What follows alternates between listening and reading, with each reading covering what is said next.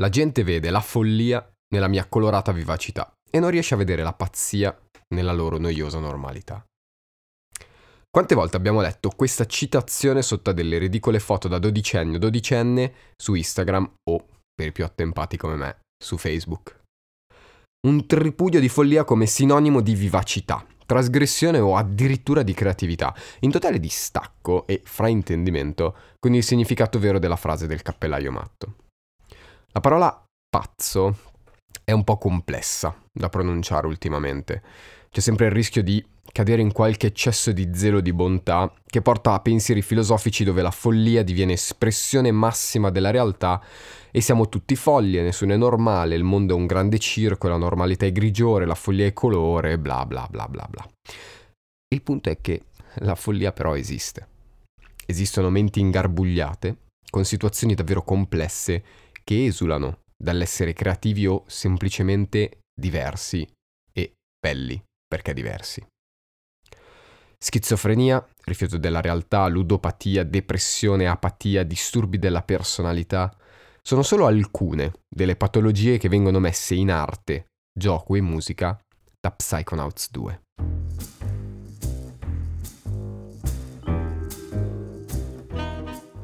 Dopo gli eventi del primo videogioco, che hanno portato Rasputin acquato a prendere confidenza con i propri poteri psichici, scappare dalla sua famiglia terrorizzata dai poteri psichici, giungere in un campo estivo di formazione e sviluppo dei poteri psichici e aver salvato, in un qualche modo assurdo, il leader degli esperti dei poteri psichici, Rasputin Acquato è pronto per iniziare finalmente il corso per divenire uno psiconauta.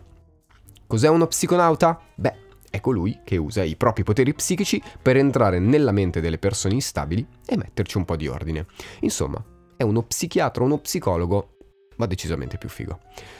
E il primo gioco fu un capolavoro di critica e ovviamente un flop totale di vendite, fattore che portò all'attesa di ben 16 anni prima dell'uscita del suo seguito diretto, Psychonauts 2, e gente, non è perfetto, ma è un gioco che merita di essere giocato. Rasputin ha solo una missione, diventare uno psiconauta e per farlo Beh, infrangerà tutte le regole possibili nel disperato tentativo di capire perché il leader degli psiconauti è caduto in un sonno profondo, perché i grandi psiconauti del passato sono scomparsi e soprattutto perché diamine ogni singola pozza di acqua ce l'abbia morte con lui e con tutta la sua famiglia coloratissimo, vario, ricco di metafore incredibili, con un comparto estetico ispiratissimo, una colonna sonora semplicemente meravigliosa.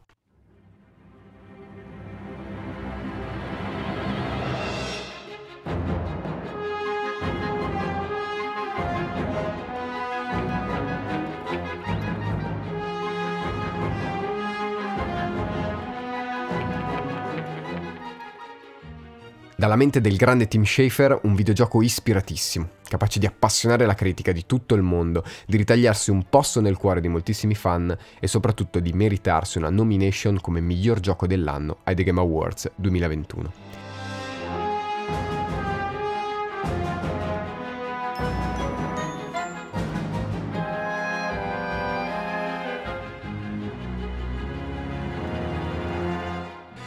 Benvenuti o bentornati su Mangianastri, io sono Jonathan e oggi parliamo della colonna sonora di Psychonauts 2.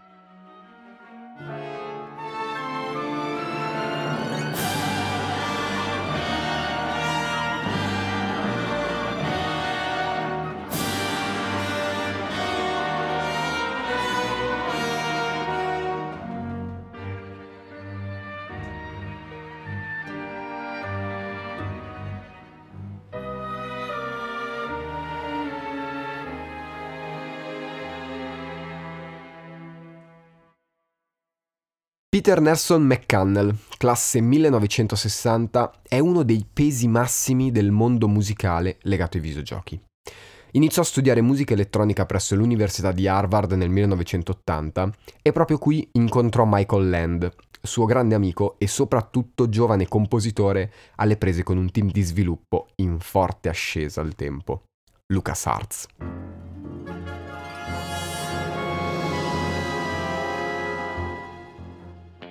Per la realizzazione della colonna sonora di Monkey Island 2, aveva bisogno di qualcuno che potesse comporre alcune tracce aggiuntive per il gioco e si rivolse proprio all'amico McCannell, che da quel momento iniziò un sodalizio di ben 10 anni con gli studios della Lucas, andando a firmare perle musicali quali Grim Fandango, Full Throttle e Indiana Jones. Nel 2000 lasciò LucasArts, ma non smise mai di lavorare per alcuni dei loro progetti e soprattutto per i lavori di Tim Schafer. E qui c'è bisogno di fare una piccola digressione e dedicare un paio di minuti a uno dei più grandi director di videogiochi dell'epoca e di adesso. Tim Schafer, classe 1967, è un designer, scrittore e director nel mondo dei videogiochi. Iniziò a lavorare in LucasArts come programmatore nel 1989 e collaborò alla scrittura di molti dei dialoghi del primo Monkey Island. Da lì fu solo una continua ascesa all'interno di Lucas, con la co-direzione di Day of the Tentacle e la scrittura e direzione di Full Throttle e Grim Fandango. E anche lui nel 2000 lascia la Lucas per fondare Double Fine Production, la sua casa di produzione di cui il primo titolo fu proprio lo sfortunato Psychonauts, con colonna sonora di Peter McCannell. Torniamo così al nostro compositore e alla sua incredibile poliedrica musica. McCannell è, senza dubbio alcuno, uno dei miei compositori per videogiochi preferiti. Non solamente per una questione di gusto musicale, ma soprattutto per le sue capacità camaleontiche che gli permettono di passare da una colonna sonora jazz messicana, con Green Fandango, a una interamente metal come quella di Brutal Legend, di Double Fine del 2009, a lavori ad orchestra pieno come Psychonauts 2. E proprio per quest'ultimo titolo Double Fine e McCannell si sono, si sono superati.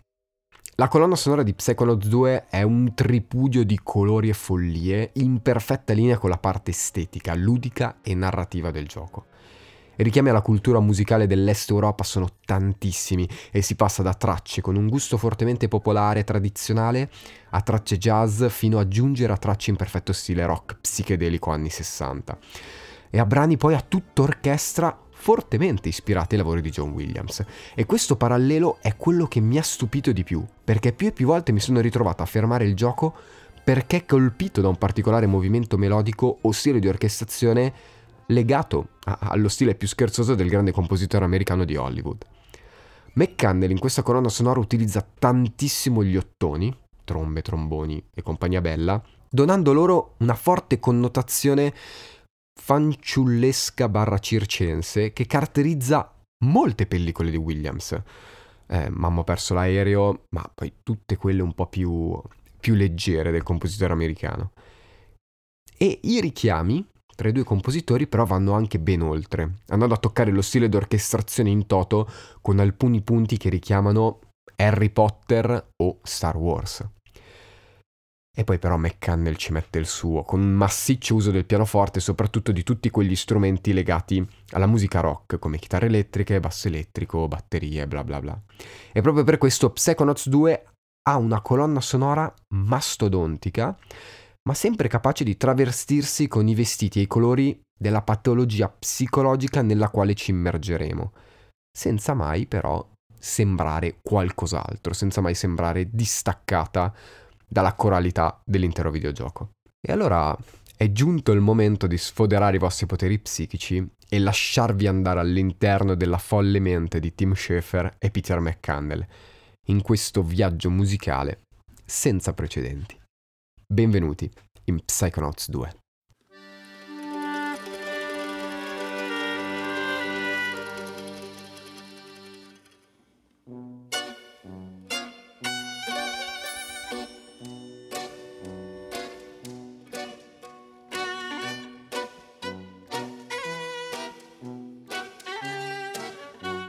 Rasputin Aquato, il protagonista di questo gioco, è un bambino di 10 anni con chiare origini ispirate all'Est Europa.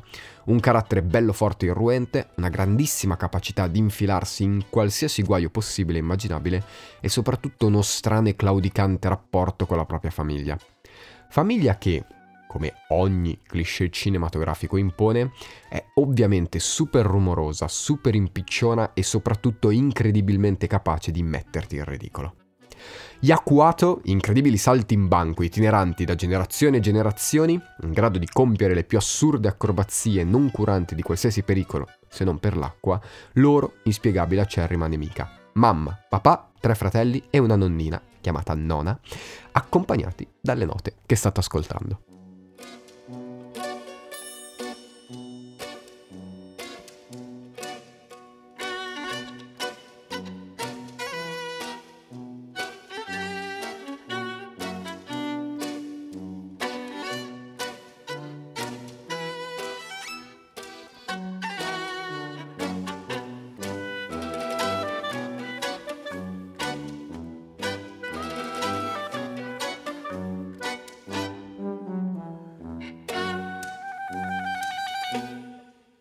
E sì, è subito Romania, Bulgaria, Lettonia, Ungheria, Estonia, insomma, Balcani.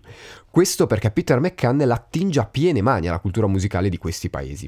In primis abbiamo la scelta degli strumenti musicali.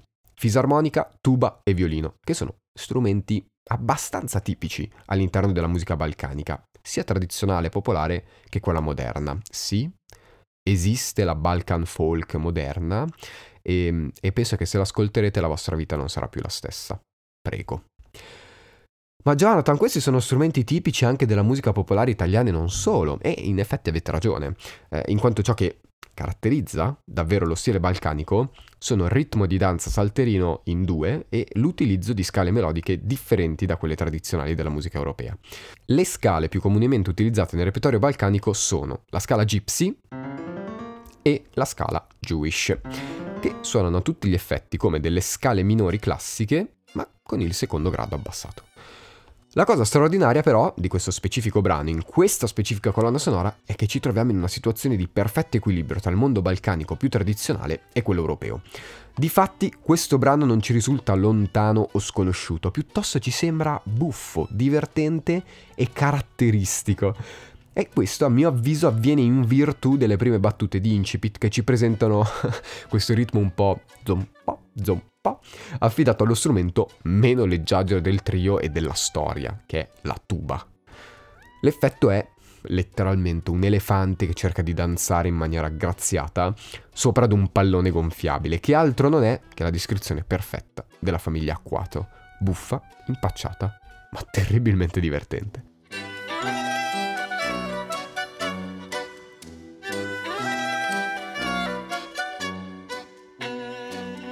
E buffo e impacciato lo è ovviamente anche il nostro Rasputin, il quale non ha un suo tema specifico, in quanto il suo perfetto equilibrio tra serio e ridicolo è espresso dall'intera colonna sonora.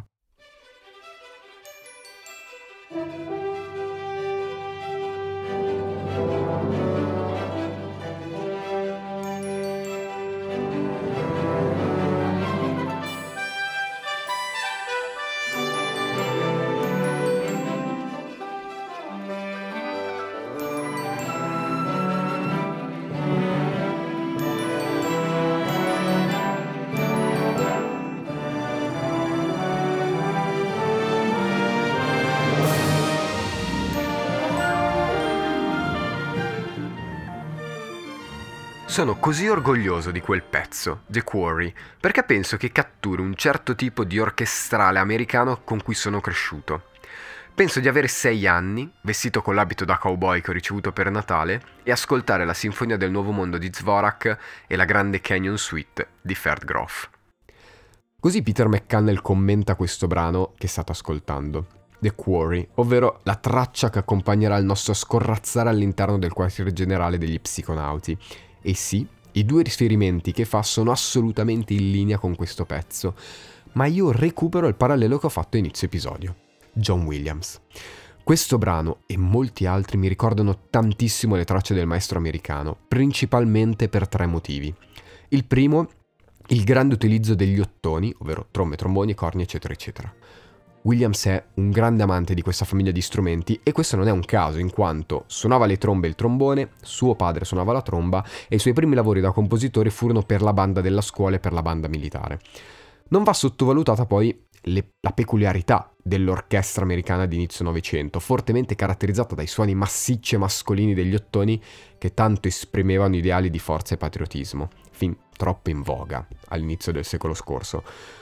Qui McCannell rispolvera questa tipologia di scrittura affidando agli ottoni il ruolo primario e mettendoli spesso in dialogo con gli archi, che con la loro naturale travolgente ed espressione si pongono spesso come strumenti adatti per ripetere il tema con maggiore enfasi.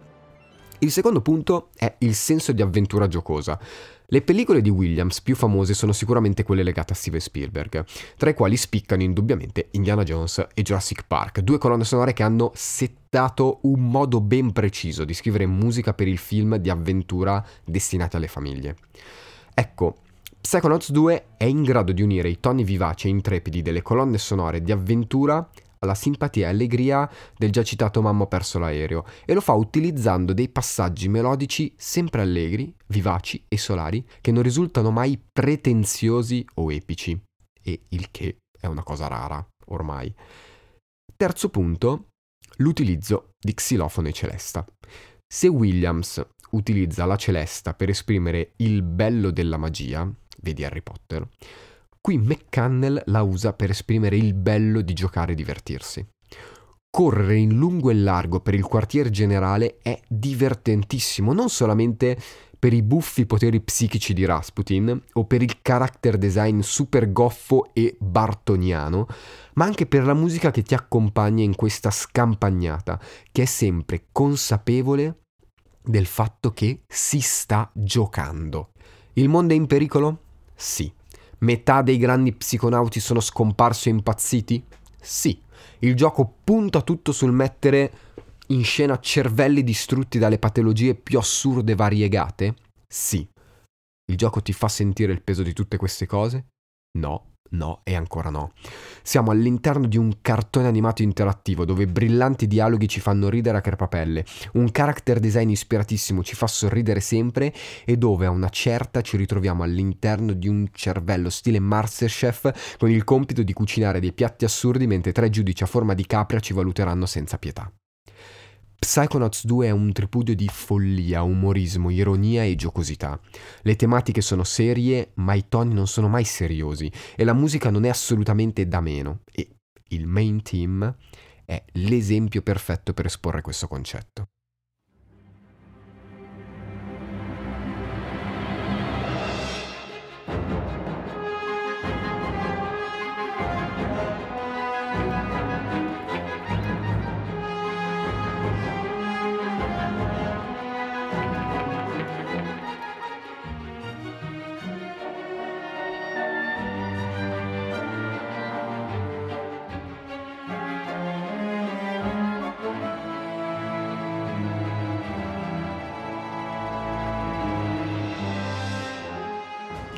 Tutti gli aspetti che ci siamo detti fino ad ora ritornano. I riferimenti alla musica balcanica, l'uso degli ottoni come motore del brano, l'eco affidato agli archi, l'utilizzo di xilofono e celesta per donare tanto mistero quanto divertimento, questa melodia tanto avventurosa quanto divertente e giocosa. C'è tutto. E anche di più, perché a un certo punto il mood cambia e ci viene anticipata la grande minaccia del gioco una voce femminile tuona accompagnata da un violento tema in minore che piomba verso i suoni più gravi e ci conduce verso la grande climax finale, presagio di un nemico apparentemente insormontabile. Di chi sarà quella voce? Perché tutto questo cupo mistero? E quelle note gravi al pianoforte non saranno per caso un presagio di qualcosa di più preoccupante?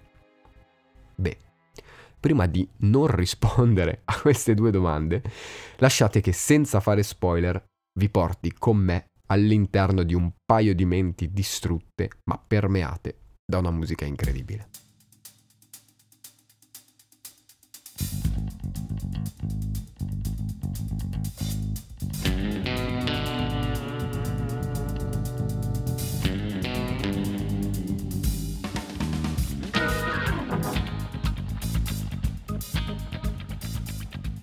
Vi siete mai chiesti cosa potrebbe succedere alla vostra personalità se doveste venire separati dal vostro corpo per decenni e posti in uno stato criogenico? No? Beh, neanche io me lo sono mai chiesto, ma Tim Schafer a quanto pare sì. Nel corso della nostra avventura ci ritroveremo a dover cercare alcuni dei grandi psiconauti del passato misteriosamente scomparsi. Praticamente sempre, ci toccherà dover entrare nei loro cervelli per sistemare tutto il macello che ci sta dentro. Tra questi cervelli, senza ombra di dubbio, brilla quello di Helmut Fullbier. Musicista itinerante, Helmut entra in contatto con Ford Kruller, uno dei fondatori degli psiconauti, proprio durante un suo concerto, dove, oltre a cantare, utilizza i propri poteri psichici per proiettare immagini sul palco. Colpito dai suoi poteri, Kruller lo accoglie all'interno del suo gruppo, facendolo diventare il settimo membro degli Psychic Six. Tutto va a gonfie vele. Helmut si innamora, insieme al suo compagno continua a sperimentare la psiche dell'essere umano e i suoi poteri e continua a suonare senza troppi problemi, finché a un certo punto Maligula fa la sua apparizione e tutto crolla vertiginosamente. Lo scontro è cruento, le conseguenze devastanti e Helmut rimane letteralmente senza corpo, finendo per essere dimenticato da tutti per vent'anni. Ed è a questo punto che interviene il nostro Rasputin, che, guarda caso, ha proprio bisogno di un cervello da inserire all'interno di un corpo vuoto. Il come e il perché debba fare questa cosa la lascio scoprire a voi. Ma quindi cosa succede ad un cervello rimasto inattivo per vent'anni? La risposta di Tim Schafer è semplice. Scorda tutto ciò che riguarda la fisicità del corpo e quindi dimentica di avere dei sensi, dimentica cosa servono e poco a poco dimentica addirittura di essere stato una persona, fino a ritrovarsi ad essere immobile in una distorta visione di sicurezza. Per far ripartire quindi questo cervello servirà innanzitutto far ricordare al cervello stesso che cosa siano il gusto, l'olfatto, l'udito, la vista ed il tatto. Il cervello di Helmut Fulbier diventa quindi un viaggio sensoriale e non c'è nulla di più sensoriale della musica rock psichedelica degli anni 60.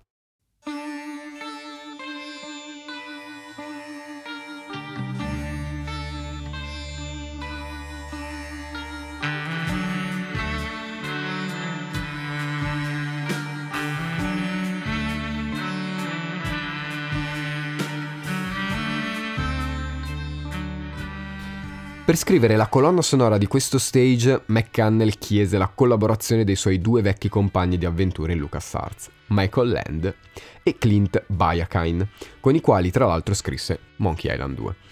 Clint, Michael e io siamo stati in Skywalker, abbiamo lavorato eh, sia dalla stanza di controllo sia in modi differenti nel corso degli anni, ma non ci siamo mai ritrovati a suonare insieme sullo stesso palco. È stata l'opportunità per fare un po' di rock insieme. E ciò che avvenne fu più o meno questo. Clint, Michael e Peter si trovarono, attaccarono gli strumenti, chitarra elettrica, batteria e violino, e iniziarono a improvvisare insieme, ispirandosi alla musica psichedelica degli anni 60, con forti riferimenti a Grateful Dead's Smiling on a Cloudy Day. Fine o meglio, non proprio, perché poi ovviamente c'è della rielaborazione a posteriori, soprattutto per poter legare la musica al gameplay. Questa traccia che state ascoltando viene riciclata, tra virgolette, all'interno di tutto lo stage, ma in versioni differenti, in quanto non sarà completa fin dal principio. Mi spiego meglio. Ripristinare i cinque sensi di Helmut significa girovagare all'interno del suo cervello, a bordo di un bellissimo pulmino giallo Volkswagen, alla ricerca di gusto, olfatto, vista, udito e tatto, in modo da poterli così reclutare nella band, farli di nuovo suonare in armonia e recuperare così la stabilità mentale di Helmut. A livello musicale questo significa ritrovarsi con una colonna sonora inizialmente scarna, che si viene a comporre poco a poco, con la vista che suona il violino, il tatto la tastiera, eccetera, eccetera. E se già questa cosa è una gran figata, il colpo di genio arriva al reclutamento di tutta la band e al loro ritorno sul palco.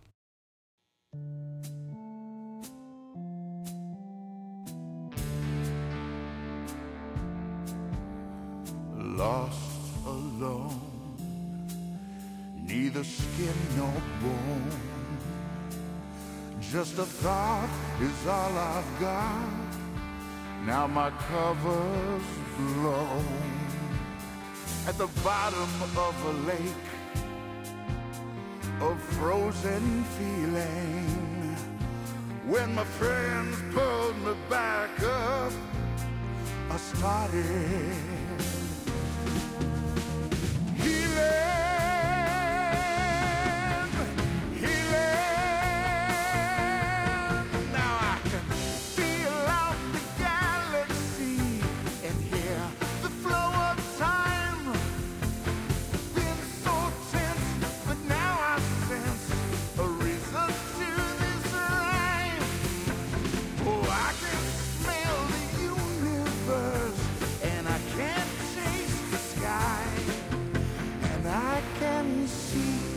molecule through my cosmic eye. Perso da solo, né pelle né ossa, solo un pensiero è tutto ciò che ho. Ora posso sentire la galassia e ascoltare lo scorrere del tempo. Ora sento una ragione per questa rima e posso annusare l'universo e posso assaporare il cielo e posso vedere ogni molecola attraverso il mio io cosmico. Queste sono solo alcune delle parole di Cosmic Eye, canzone cantata tra l'altro da Jack Black, e sono parole che si legano ovviamente alle vicende di Helmut. In fin dei conti, in mezzo a tutti questi colori e questo divertimento, eh, si nascondono le vicende di un uomo abbandonato all'oblio per vent'anni. Un uomo che ha perso tutto, compreso la voglia di vivere arrendendosi ad uno stato di sicura immobilità. E quando il trauma viene superato, quando la voglia di andare avanti viene ritrovata e Helmut torna a percepire la vita dentro di sé, sentire queste note rock psichedeliche crea un effetto veramente meraviglioso. Perché dai, questo genere musicale è letteralmente un'esaltazione dei piaceri del vivere.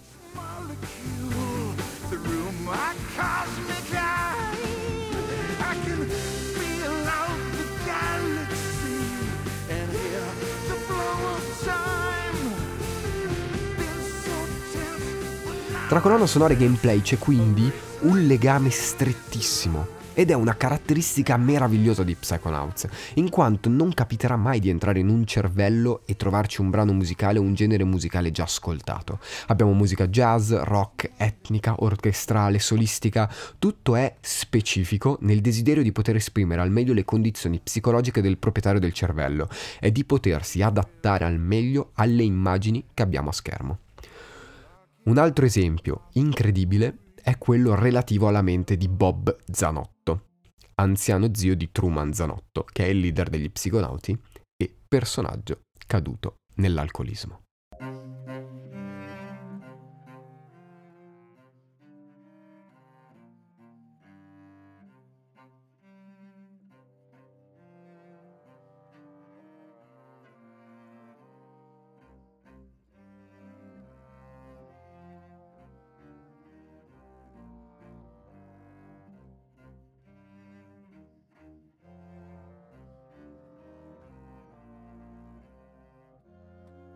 Se non avete giocato il videogioco e state cercando di immaginarvi la mente di Bob, sono abbastanza sicuro che queste note vi stiano suggerendo una situazione di desolazione e solitudine. E avete ragione. La mente di Bob è letteralmente un oceano disseminato da qualche isolotto desertico.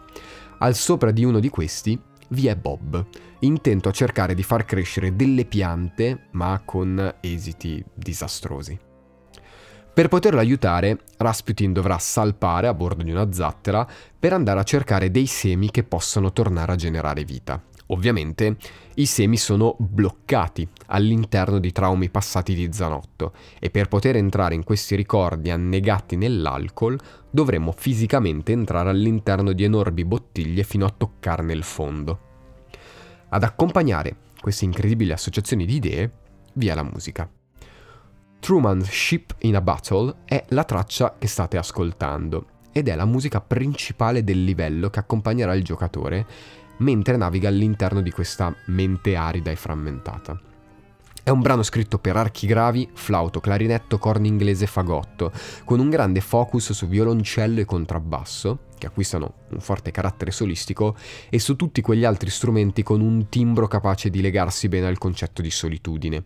Troviamo quindi forte enfasi anche su corno inglese e clarinetto, che hanno un timbro facilmente riconducibile no? a questo stato d'animo di malinconia. In secondo luogo, la struttura della melodia, esposta in apertura dal contrabbasso, ricorda tantissimo una versione triste e ubriaca di una qualche canzone popolare e penso che sia proprio l'effetto che McCannell voleva ricreare. È una melodia che per le caratteristiche del contrabbasso risulta un po' impastata, come se Zanotto la stesse cantando in un momento di annebbiamento alcolico e risultasse un po' sbiascicante. E in più è una melodia che ondeggia tra note gravi e note acute, in maniera costante. E per me questo è palesemente il voler richiamare contemporaneamente la situazione di equilibrio precario di Bob, ubriaco, e di una barca che ondeggia solitaria sull'acqua. Perché in fin dei conti Zanotto è questo, un uomo fragile e spaventato che si ritrova a navigare sopra un mare di alcol e risentimento.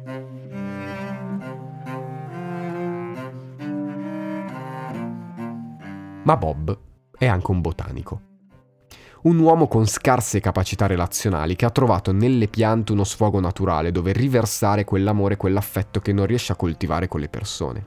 È quindi una persona con un grande cuore e un'innata propensione nel voler prendersi cura degli altri. E questo porta ad un'altra caratteristica del brano, la dolcezza sopita. Dolcezza che anche qui si lega alle due caratteristiche dette prima, gli strumenti musicali usati e la melodia. Violoncello e clarinetto sono due strumenti dotati di una espressività straordinaria. Sanno essere irruenti, furiosi, minacciosi, malinconici, ma soprattutto sanno essere dolci.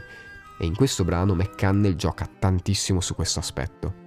Non troviamo mai uno sforzato, dei suoni irruenti, dei colpi di nervi, nulla. La melodia viene sempre esposta con calma e dolcezza, andando a creare quasi una ninna nanna. E questo mi porta a pensare a quanto sarebbe figo se davvero Peter abbia pensato a questa triplice chiave di lettura. Brano malinconico e solitario che richiama l'ondeggiare del mare. Per ricordare una condizione di ubriachezza e che suona così dolce e cullante quasi a volerti invogliare a lasciarti andare, a farti cullare da questa finta condizione di tranquillità.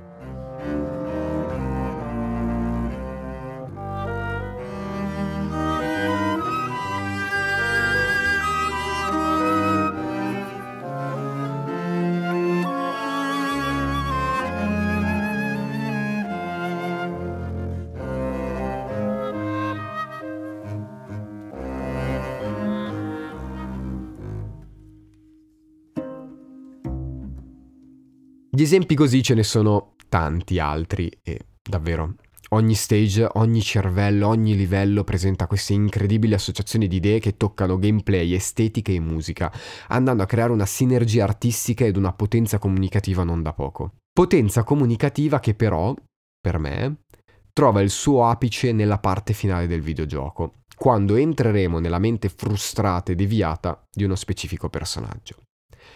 Premessa. Non farò spoiler, ma se già il sapere la natura di una determinata musica per voi è considerato spoiler, questo è il momento di salutarci. Per tutti gli altri.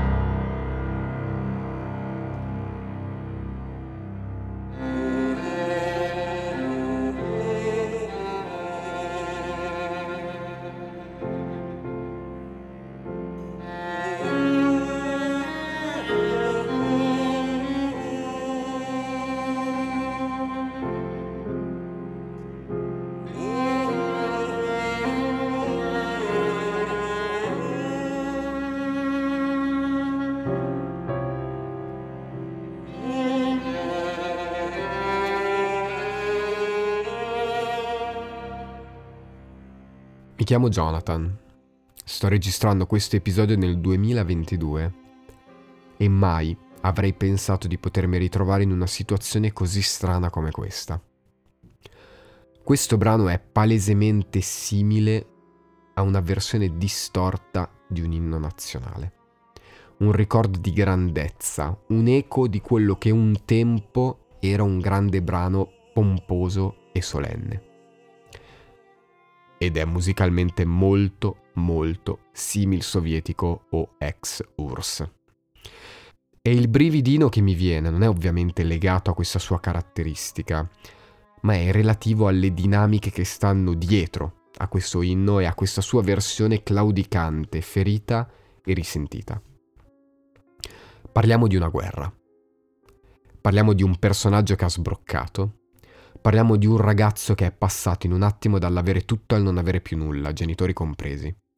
Parliamo di un ragazzo che per anni ha provato rabbia e risentimento. Parliamo di un ragazzo che si è costruito un'idea distorta del suo grande vecchio impero. Parliamo ormai di un uomo che è disposto a tutto pur di far ritornare il suo vecchio paese ai grandi e gloriosi fasti di un tempo.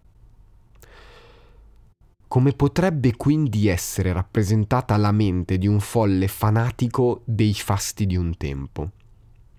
Beh, con un grande museo. in grado di raccontare il suo punto di vista della grande nazione in cui viveva, pieno zeppo di propaganda, musica inclusa.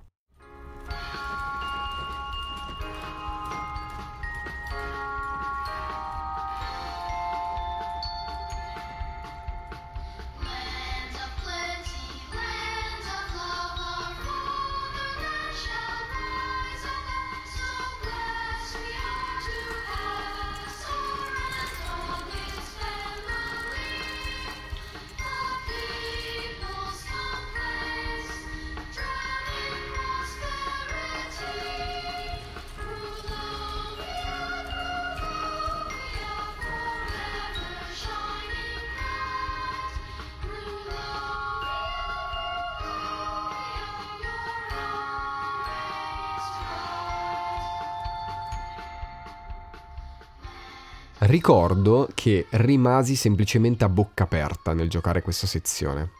Il momento nel quale viene riprodotta questa prima sezione del brano accompagna una sezione guidata di gioco che richiama tantissimo le mostre da Luna Park americane. Quei posti dove ti siedi sul carrellino e mentre ti muovi sul percorso puoi vedere i cimeli, ascoltare le storie, bla bla bla. Tipo quel coso dei pirati a Gardaland, ma con intenti chiaramente propagandistici. È la seconda volta che gioco una sezione ambientata in un museo eh, dedito alla propaganda. La prima volta è stata in Bioshock Infinite, il capolavoro di Ken Levine, dove, o Ken Levine, dove la storia di padre Comstock è accompagnata da alcuni brani del Requiem di Mozart. E se lì rimasi esterrefatto dalla potenza comunicativa che può risiedere nei videogiochi, questo cervello di Psychonauts 2 mi ha profondamente colpito e lo ha fatto proprio in virtù della colonna sonora che qui è protagonista indiscussa. Primo fattore, questa sezione è profondamente inquietante. Lo è non per scelte di regia o di design, non c'è nulla eh, di quello che, che, puoi guardare che ti porta a provare un senso di disagio, in fin dei conti è un museo dove viene narrata la storia di questo strano personaggio, la parte inquietante è il dialogo tra musica e immagine. Ci troviamo alla presenza di una canzone per bambini che narra una versione distorta di fatti drammatici. E tu, che guidi Rasputin, non solo sei un bambino che si ritrova all'interno di questo cervello, ma sei anche tu originario di quel paese. Sei un suo connazionale e sentire le parole terra di abbondanza, terra di amore, la nostra patria si alzerà al di sopra. Siamo così fortunati ad avere uno zar e tutta la sua famiglia, il popolo reclama, annegando nella prosperità. Sentire questo quando tu arrabattavi del cibo tra uno spettacolo e l'altro, facendo sacrifici perché tutti i proventi del regno andavano allo zar e alla sua famiglia, è drammaticamente spaventoso. Il secondo fattore è invece la capacità di McConnell di presentare entrambe le facce della realtà. Il brano di prima e questa assurda canzone per bambini sono due facce dello stesso brano. Stessa melodia, stessa armonia, stesso inno. Solo che uno è il punto di vista distorto del proprietario del cervello, che inneggia una potenza perduta e che si è convinto di essere una vittima di guerra, andando a ricreare nel suo cervello una realtà di sofferenza e odio nei confronti di quella terra occidentale e dei suoi psiconauti e l'altra invece è la realtà oggettiva. Un brano che si apre con un lapidario Do grave suonato al pianoforte che inquadra subito la chiave di lettura del pezzo un brano che affida la melodia ad un cupo violoncello e una voce baritonale che richiama i famosissimi e bellissimi cori maschili russi. Un brano che si affida alla scala balcanica Jewish nominata prima e che risulta dannatamente vera. Un brano che si costruisce intorno alla mutazione dello stesso accordo da maggiore a minore, l'accordo di Fa, che dona un senso di finta staticità e che richiama la calma di un folle. Un brano che racconta le conseguenze drammatiche della guerra. Un ragazzo che si vede spazzar via la famiglia, le ricchezze, il potere e che si difende ricreando una nuova realtà, dove il nemico è solo all'esterno, dove il suo regno era un luogo fatato, dove tutti erano felici e nessuno soffriva. Un uomo ormai accecato dalla paura di sentirsi di nuovo solo e fragile e disposto a tutto pur di vincere. Un poveretto a cui è mancato solamente un po' di amore.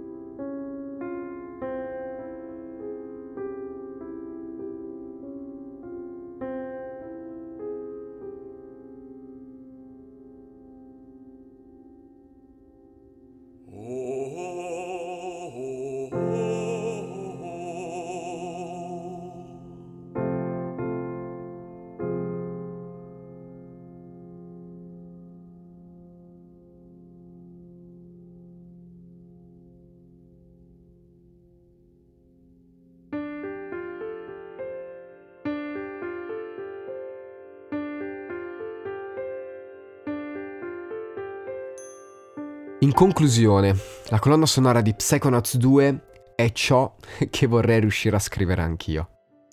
Un lavoro poliedrico, fantasioso, diverso, stratificato, orchestrato da Dio e mai banale, capace di legarsi a doppia, tripla, quadrupla mandata con il gameplay, il game design e la storia. Una colonna sonora capace di passare dal divertente al pauroso, all'inquietante senza mai perdere una coerenza di scritture e di intenti. Peter McCannell firma la miglior colonna sonora del 2022 e una delle migliori di sempre.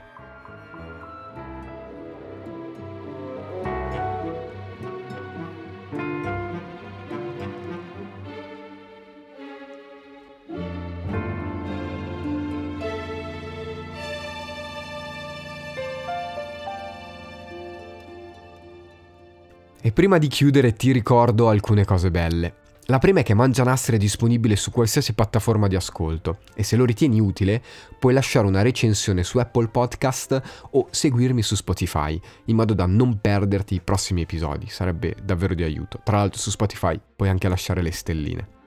Ti ricordo che puoi anche ascoltarmi su mangianastripodcast.com e non solo, perché il sito si è aggiornato con nuovi contenuti e approfondimenti e se vuoi sentirti parte di Mangianastri anche tu, puoi iscriverti in modo da non perderti nessun contenuto. Puoi seguirmi anche su Instagram, chiocciolina mangianassi-basso podcast, dove non solo pubblico post inerenti alle cose di cui parlo, ma ogni tanto mi trovi live, dalle 21 alle 21.30 con microtape. Un piccolo format, una microcassetta, di 30 minuti, in compagnia di amici dove parliamo di film, libri, musica, giochi, eccetera, eccetera. E tra questi amici, a volte ci sono anche gli amici di Consigliami un film e Block Fully Booked, amici con i quali chiacchiero nel secondo format di Mangianastri, lato B. E quindi grazie per avermi ascoltato fino a qui, spero di essere riuscito a raccontarti tutta la bellezza di questo gioco e della sua colonna sonora e noi ci risentiamo prestissimo. Ciao ciao!